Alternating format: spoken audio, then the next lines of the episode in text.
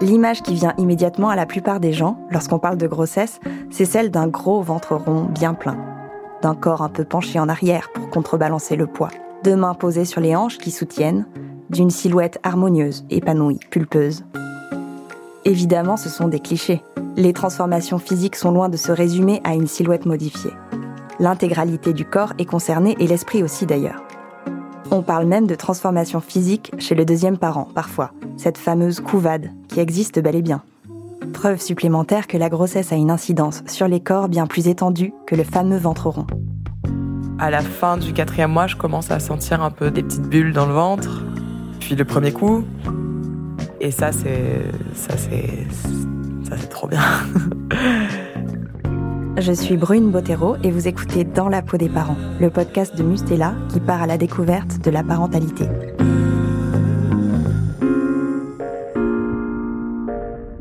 Dans ce quatrième épisode, des petites vagues, des fourmis, un pèlerinage, des pieds qui gonflent, des corps mouvants et changeants, habités. Marion et Maxime se sont lancés dans l'aventure de la parentalité en même temps que dans celle du couple. Cette grossesse imprévue les a réunis et ils construisent un nouveau foyer à Madrid, se préparant peu à peu à accueillir une petite fille. Réfléchir à deux, c'est nouveau pour eux, parfois difficile et conflictuel. Ils doivent commencer à penser à trois et ne sont pas toujours sur la même longueur d'onde. Le deuxième trimestre de grossesse fait émerger de nouvelles questions. On est ébloui par euh, chaque euh, signe de grossesse et en même temps on vit ce, quotidien qui est pas facile. Enfin, on vit tellement les choses différemment qu'on a du mal à composer, mais on se retrouve en tout cas toujours sur les moments, euh, tous les signaux que mon corps m'envoie pour montrer que je suis enceinte, euh, c'est des choses qui nous rallient en fait. Clara entre dans le deuxième trimestre de sa grossesse, ses angoisses naturelles renforcées par son historique médical, ses problèmes aux ovaires et des pertes de sang du premier trimestre. Un jour où elle se retrouve à travailler sur un salon du livre et passe une journée typique de libraire à découper des chèques livres au ciseau, elle sent apparaître d'étranges sensations très inattendues. Je me suis rendu compte euh, en faisant une activité manuelle répétitive que j'avais un peu des fourmillements dans les mains que j'avais eu un peu avant mais je me suis dit que cette activité manuelle devait euh, créer des fourmis donc bon ça dure deux jours euh, je continue à avoir des fourmis et je me dis bon bah, voilà j'ai des fourmis bon ça m'a vraiment fait mal de découper ce truc et puis au bout de deux semaines, je me dis non mais là quand même j'ai vraiment des fourmis tout le temps, toute la journée. Et quand je me couche, ça me fait vraiment mal. Donc je, je comprends pas ce qui se passe. Et je me renseigne un peu sur internet et je comprends qu'il y a un syndrome de canal carpien pendant la grossesse qui est assez rare mais qui arrive. Exactement comme quand on a une jambe engourdie parce qu'on n'a pas bougé ou une main engourdie parce qu'on a dormi dessus pendant trois heures. C'est exactement ça, sauf que c'est en permanence. Donc au bout d'un moment, je vais voir une, une sage-femme, euh, peut-être à trois mois et demi. Et je lui explique que j'ai vraiment mal, quoi. J'ai vraiment mal, mal, mal. Et je me dis, elle va trouver une solution. évidemment, je vais voir une sage-femme, solution. Elle me dit, oui, c'est vrai, ça existe, c'est possible, mais il n'y a pas de solution. Ça va passer. C'est des hormones, euh, c'est les hormones. Ça peut changer au cours de la grossesse parce que les hormones changent. Euh, et je me dis, bon, bah d'accord, donc euh, pas de solution. Donc là, j'essaie de trouver une solution, je n'en trouve pas. Et une fois, une cliente a entendu parler de ce syndrome, on connaît quelqu'un qui a eu des problèmes de canal carpien, et me dit, mais essaye l'argile. Donc je vais dans un magasin bio, j'achète de l'argile. Simon m'enduit toutes les mains d'argile, les deux mains, je remontais jusqu'à plus que le poignet. Et euh, ensuite, une fois qu'on a de l'argile sur les mains, évidemment, on peut pas dormir comme ça, donc on trouve la solution de, de m'emballer les mains dans du cellophane. Et il se trouve que ça me soulage. Et je passe plusieurs de mes nuits, c'est-à-dire de mes trois mois et demi à mes sept mois, dans de l'argile où mes mains ne peuvent pas bouger, avec du cellophane autour. Voilà. Donc c'est très pratique pour aller aux toilettes quand on est enceinte. Euh, c'est très pratique quand l'argile sèche et que donc on a de nouveau mal. Donc il faut, je réveillais Simon pour qu'il m'enlève l'argile, m'enlève le cellophane, qu'il me remette de l'argile. J'ai eu des petits moments de désespoir quand même, euh, mais je pouvais dormir. Je pouvais dormir et j'ai pu dormir jusqu'à sept mois euh, grâce à ça. Sinon je, sinon je peux pas. C'était impossible. Laure, en revanche, est toujours aussi en forme. Et si elle est prof de PS, c'est que le sport a une place essentielle dans sa vie. Hors de question pour elle d'y renoncer, malgré les réticences d'Élodie.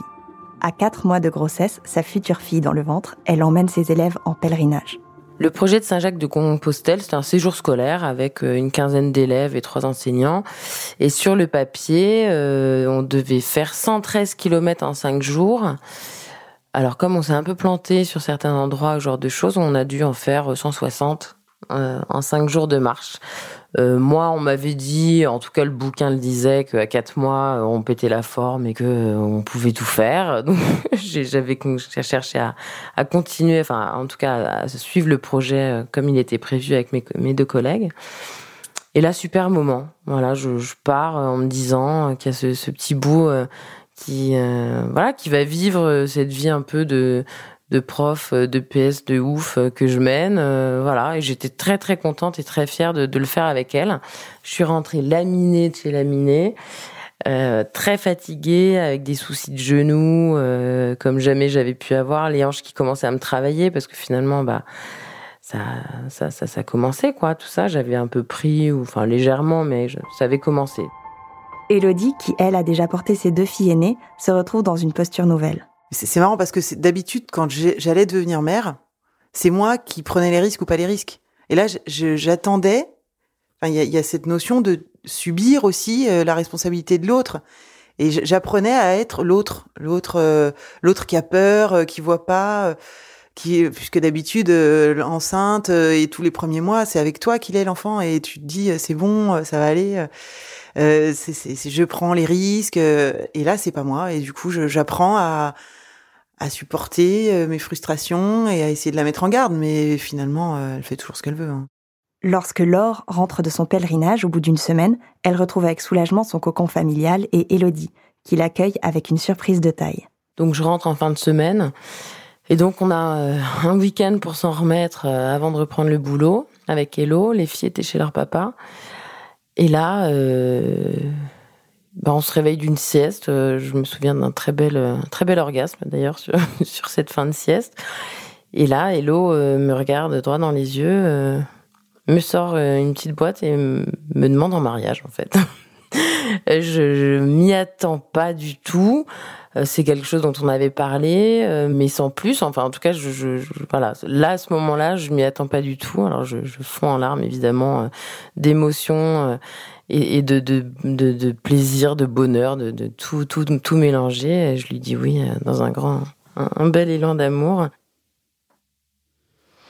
Elle, le, mariage, euh, s'engager vis-à-vis de quelqu'un euh, en mairie, voilà, elle n'en voyait pas l'utilité. Moi, j'étais un, peu plus mariage, fête, famille qui se retrouve. Voilà, c'est moi, c'était ça en fait, mon idée du mariage. Hein. Bon. Mais le fait est que là, dans le cadre de cette grossesse, euh, ce mariage donnait le droit à Hello d'adopter notre enfant. C'est-à-dire que sans mariage, elle ne pouvait pas euh, prétendre à adopter notre enfant. C'était juste inenvisageable pour elle. Donc c'est pas pour ça que j'ai accepté. Hein, voilà, j'étais éperdument amoureuse d'elle et voilà, ça m'a, moi ça m'a beaucoup euh, touchée et je le savais que c'était pas juste euh, pour qu'elle puisse adopter notre enfant. je pense que Hello, c'est aussi euh, prise au jeu euh, de, de, de l'amour et du hasard, quoi. À l'intérieur de soi, l'avancée de la grossesse se traduit par un bouleversement hormonal. La production de progestérone et d'œstrogène est multipliée parfois par mille, ce qui a une incidence sur le corps, bien sûr, sur le bon développement du bébé, mais aussi pour certaines femmes sur les émotions, les sensations, comme pour Marion. À ce stade, euh, je, je me rends pas compte que hormonalement euh, tout est chamboulé, euh, mais par contre, je me rends compte que on fait beaucoup l'amour.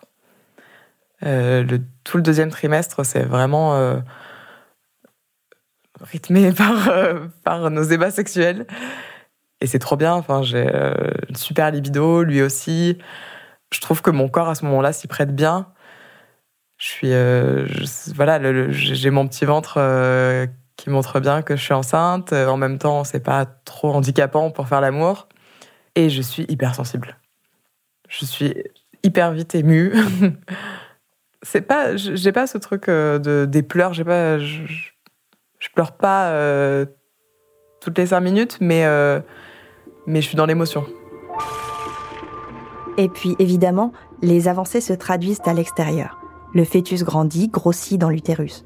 Il vient prendre sa place, les organes sont sollicités, l'élasticité de la peau, la circulation du sang, le corps entier est modifié, et notamment ce ventre. Ce ventre qui pousse trop ou pas assez vite, ce ventre qu'il faut apprendre à apprivoiser. Mon ventre pousse beaucoup moins vite que ce que je croyais. Je pensais vraiment que ça allait plus vite. Je pensais que c'était plus flagrant. Mais, euh, mais ça pousse. J'hésite pas à mettre des t-shirts bien moulants euh, pour que vraiment euh, tout le monde le voit. Enfin, le peu de monde que je, que je vois à cette époque.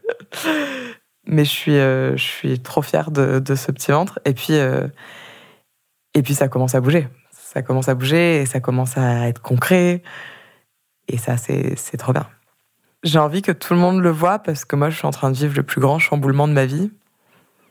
Et je trouve ça un peu euh, dommage que quand je me coupe les cheveux, euh, tout le monde soit au courant que j'ai changé euh, ma coiffure, mais que là que je porte un enfant, il y a plein de gens qui passent à côté. et je trouve que c'est tellement, ouais, tellement important pour moi et c'est tellement changer ma vie du tout au tout que ouais, j'ai envie peut-être que les gens comprennent, que les gens soient doux, peut-être qu'ils compatissent. à Madrid, il faisait chaud. J'avais besoin qu'on, j'avais comme besoin qu'on prenne soin de moi et que on sache que j'étais pas dans cette période euh, complètement normale de ma vie, mais plutôt dans un moment euh, j'étais habitée, quoi.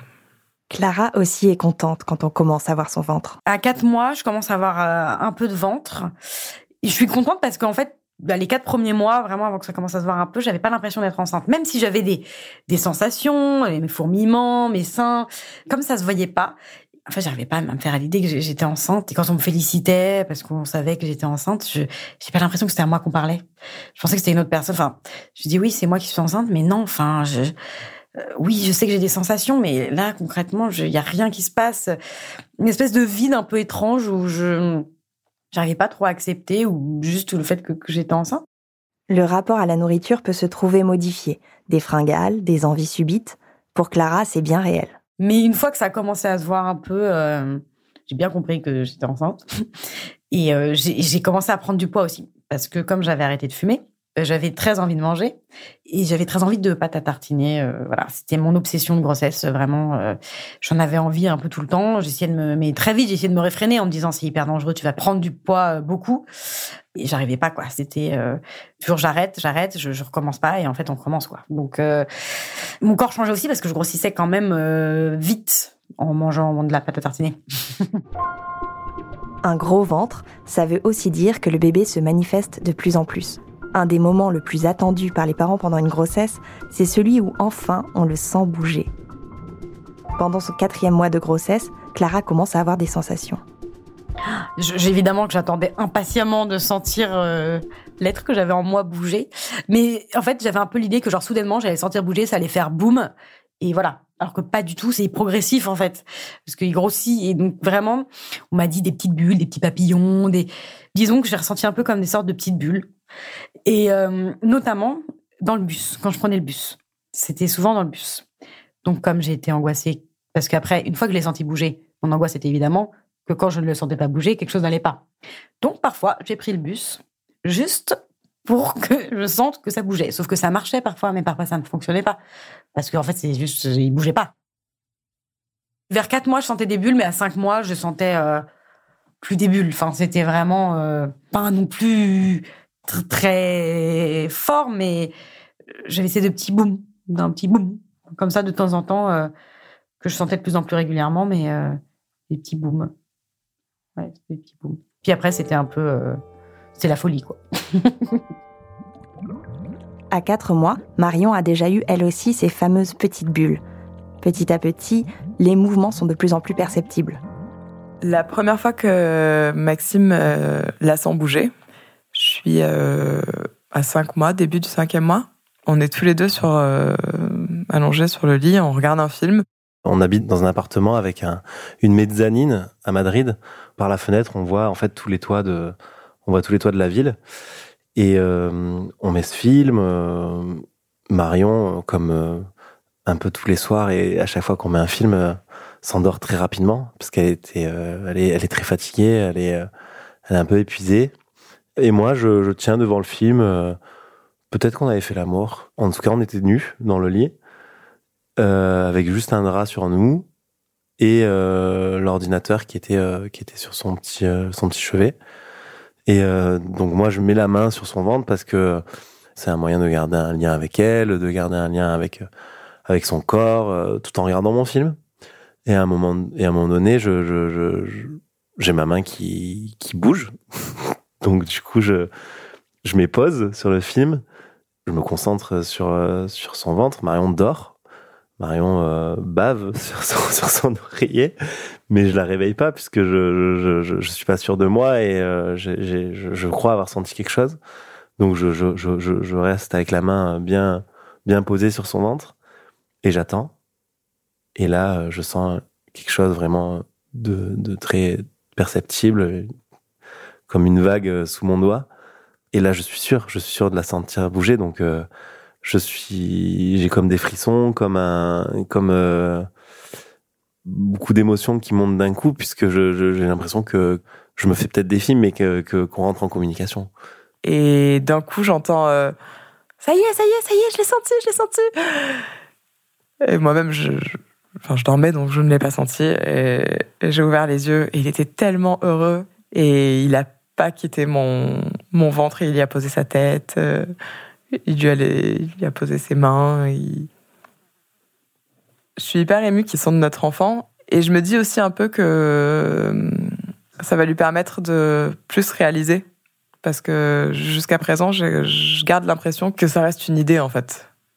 Et je me dis que avec ce petit geste, ce petit contact physique euh, d'un coup, même si même s'il y a encore l'utérus et, ma peau qui, font barrière, il y a quand même une première connexion qui se fait qui est du, réel, du concret, du, du physique, quoi.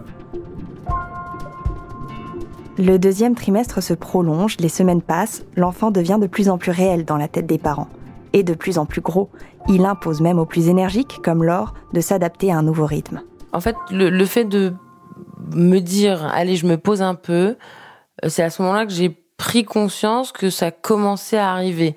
Dans le, dans le bouquin de Kello euh, m'avait filé, il y avait le, la taille du bébé, puis il comparait ça avec des fruits. Euh, je trouvais ça complètement stupide, mais ça parlait beaucoup aux filles, ça, pour le coup. Hein, visualisait beaucoup mieux. Et euh, moi, en tant que prof de PS, je m'étais dit, j'aurais dû faire ça avec les balles et les ballons, quoi. Parce que sur, à ce moment-là, je commence à faire du basket avec mes élèves. Et je, j'avais pris une photo où j'avais mis un ballon sur mon ventre et en fait c'était la même chose quoi. J'avais le, j'avais un ballon de basket à la place de, à la place du ventre. Qui dit ventre rond dit parfois sommeil modifié. À six mois de grossesse, Clara commence vraiment à mal dormir. J'ai toujours mes fourmillements, mais bon, je, je m'y suis habituée, on va dire. Je suis blasée, mes fourmillements. blasée, fatiguée. Je dors plus très bien quand même. Je pense que j'ai fait toutes les pièces de mon appartement pour dormir. J'ai fait toutes les pièces. Euh, j'ai acheté un coussin de grossesse pour soutenir mon ventre aussi à ce moment-là, parce que ça commençait à être lourd et que c'était vraiment bien pour être assise, simplement assise ou même la nuit pour reporter mon ventre. Marion, elle, réussit à trouver le sommeil, mais pendant son sixième mois de grossesse, d'autres désagréments arrivent. À ce moment-là, je dors plutôt bien. Et je suis contente de dormir un peu moins que ce que je dormais euh, les mois précédents. Mais j'ai un sommeil euh, vraiment reposant. Je me réveille le matin, je suis en forme. Euh, puis je suis pas, je suis pas encore gênée. J'arrive encore à dormir sur le ventre. Enfin, jusqu'à présent, j'avais dormi que comme ça, donc c'était quelque chose qui m'angoissait un peu. D'ailleurs, je, lis plein de trucs à ce moment-là sur des forums pour vérifier que je fais pas de mal à mon bébé si je me mets sur le ventre, parce que tant que j'ai pu, je l'ai fait, même euh, en me couchant sur le côté ou sur le dos, je me retrouvais le lendemain matin à plat ventre. Donc euh, je dis que c'est ok, que euh, ça fait pas mal à, mon bébé et du coup je je m'envoie des, grosses nuits sur le ventre à être bien dans mon corps et juste le, le, point gênant à ce moment-là, c'est que je commence à faire de la rétention d'eau et j'ai les jambes qui enflent, notamment aussi dû à la chaleur et à l'été qui arrive. Un jour, on part en, en week-end avec Maxime à Grenade. Et là-bas, je trouve un énorme flacon d'huile d'amande douce. Je crois qu'il y a un litre dans le flacon. Et c'est vraiment pas cher. Et ce flacon, ça a été euh, vraiment mon, meilleur pote pendant tout le reste de ma grossesse. J'en ai mis euh, matin et soir. Maxime, il se moquait trop de moi quand, quand j'arrivais dans le lit. Il disait toujours, mais euh, tu vas pas t'allonger dans nos draps comme ça, c'est, c'est, un bain d'huile que tu viens de faire. Et ça a été un bon, un bon allié contre les vergetures, je crois. Je me massais le ventre, les jambes, tout en fait, même les bras. Déjà, je trouve que ça sent super bon. je crois que les vergetures, ça peut arriver n'importe où, donc euh, dans le doute, euh, je voyais bien de toute façon que mon corps euh, avait un peu enflé de partout, pas que sur le ventre, donc j'en mettais partout. J'ai pris soin de moi parce qu'Hello me disait que ça serait bien de mettre de l'huile, de mettre de la crème sur le ventre, ce genre de choses. Après, euh, voilà, je, je, suis pas quelqu'un qui s'occupe beaucoup de soi. Euh. donc là, je l'ai fait parce que je me suis dit que, voilà, si on me disait qu'il fallait le faire, je, suis très scolaire moi, comme comme femme finalement. voilà, j'ai pris soin de moi et surtout j'ai pris soin de notre bébé euh, en essayant de faire gaffe à ce que je mangeais, mais après, j'étais déçue de pas avoir, euh, comme dans les films, euh, des montées d'envie de, fraises ou de mangue. Euh, j'ai pas eu, pas eu ça. Voilà. La grossesse est souvent le lieu d'injonction, plus ou moins pénible, sur la façon dont on doit prendre soin de soi, de son corps, comme si c'était un état entier, qui se mettait à nous définir entièrement et qui venait éclipser toutes les autres facettes d'une personnalité. Clara en a fait l'expérience. Quand on est enceinte, beaucoup de gens ne parlent que du fait qu'on soit enceinte. Et c'est normal parce que on est enceinte et que, en plus, c'est juste un moment assez particulier dans la vie. C'est normal d'en parler et j'aimais bien en parler. Mais il y a des moments, j'en avais marre, en fait. Je pouvais pas vraiment en parler avec du recul parce que j'étais en plein dedans. Tout ce truc de grossesse, euh, de je vais faire du yoga, je vais faire de la gym, je vais faire du... Pour ma grossesse, bah, parfois, j'avais juste envie d'aller au cinéma et de regarder un film, quoi. Et pas du tout sur ma grossesse, quoi. Le corps est en proie à tant de changements qu'il est parfois difficile de trouver le confort. La question des vêtements commence à se poser pour Marion à la fin de son deuxième trimestre de grossesse. Je n'ai plus beaucoup d'habits qui me vont, mais je m'entête à ne pas acheter de vêtements de grossesse en me disant que c'est trop dommage d'acheter des trucs euh, pour seulement 4 euh, mois et que je vais essayer de faire sans. J'achète pas mal de nouveaux habits euh, grands dans lesquels je rentre et qui sont adaptés à mon ventre et à, mon poids, quoi. Et je me dis que au moins je pourrais les remettre avec une ceinture ou, euh, enfin, je les porterai différemment après ma grossesse, mais que ce sera des choses réutilisables. Je me suis fait prêter par des amis des vêtements. J'ai acheté des choses plus larges et j'ai acheté quelques vêtements de grossesse que je ne peux plus voir en peinture. C'était quand même bien d'être un peu dans des vêtements adaptés j'ai gardé mes jeans, euh, j'ai gardé, euh, j'ai juste changé de soutien-gorge en fait pendant cette grossesse, mais c'est juste ma belle-mère qui me fait un petit, euh, une sorte de petit élastique pour pouvoir élargir la taille du jean, mais donc je, je, ne prends que ce petit ballon, ce petit ballon de, de basket là, et un peu de sein, mais donc je garde l'impression de me sentir bien et à l'aise dans mon corps. Il y a l'image de la femme enceinte perçue par le monde extérieur et souvent associée à des clichés mais il y a aussi l'image intime que l'on peut se faire de soi-même pendant cette période si particulière. Cette image qui peut être plus ou moins positive et qui est souvent très liée à la vie de couple. Pour Marion, tout passe par le regard de Maxime. Je crois que je me sens belle parce que Maxime me trouve belle.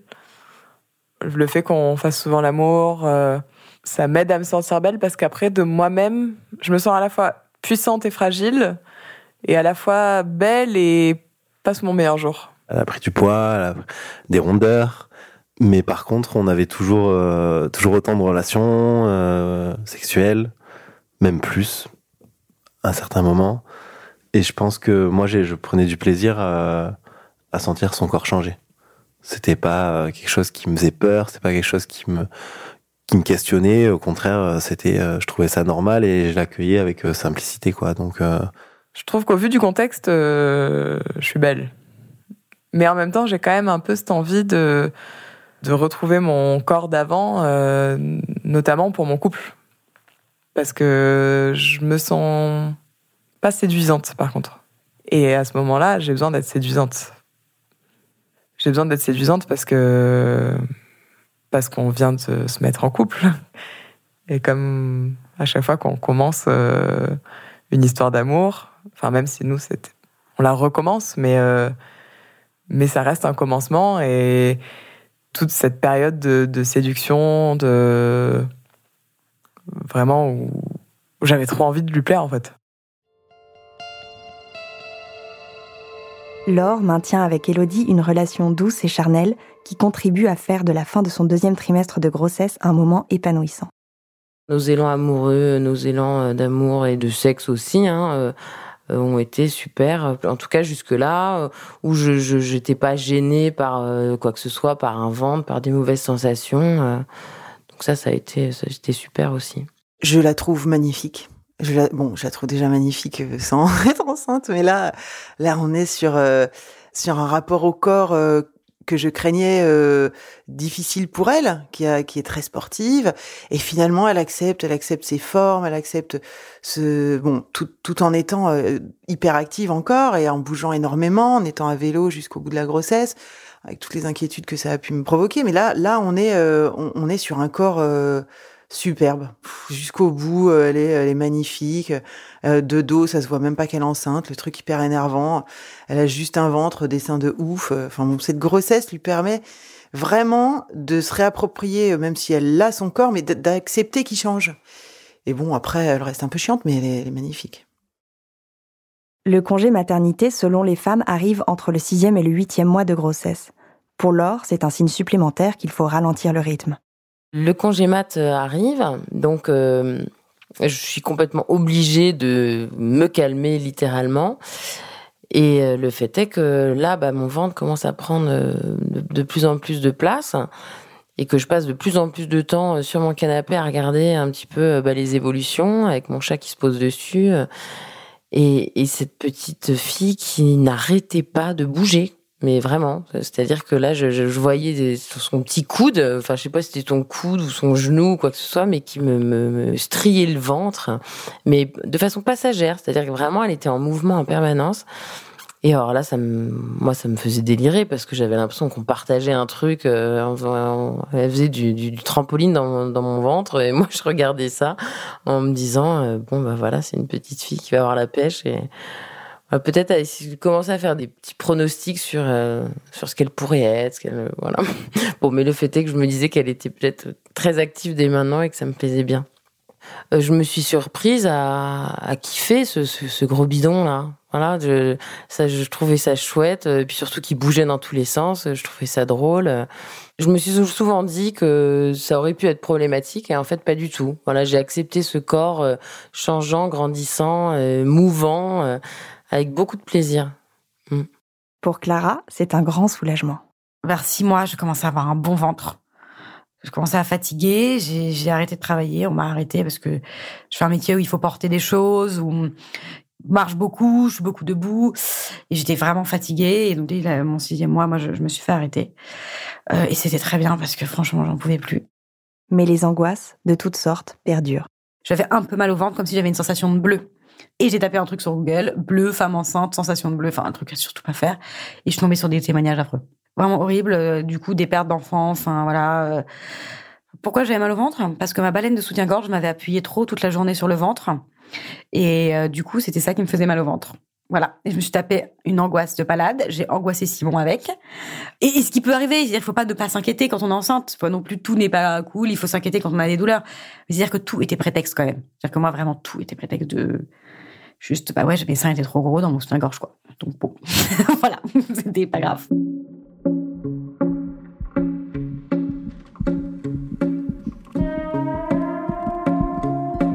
Vous venez d'écouter le quatrième épisode de Dans la peau des parents. Marion, Laure et Clara ont achevé leur deuxième trimestre de grossesse avec tous les bouleversements physiques et psychologiques que ça suppose. Elles s'apprêtent à entrer dans le troisième trimestre, cette dernière ligne droite qui est une étape de préparation pendant laquelle la naissance se fait plus concrète et qui apporte son lot de nouvelles interrogations. Je suis Brune Bottero et Dans la peau des parents est un podcast de Mustela, produit par Louis Créative et réalisé par Anna Bui.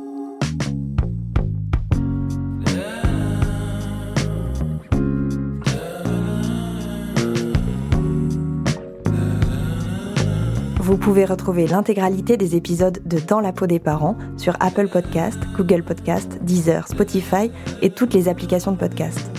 N'hésitez pas à nous laisser des étoiles et des commentaires.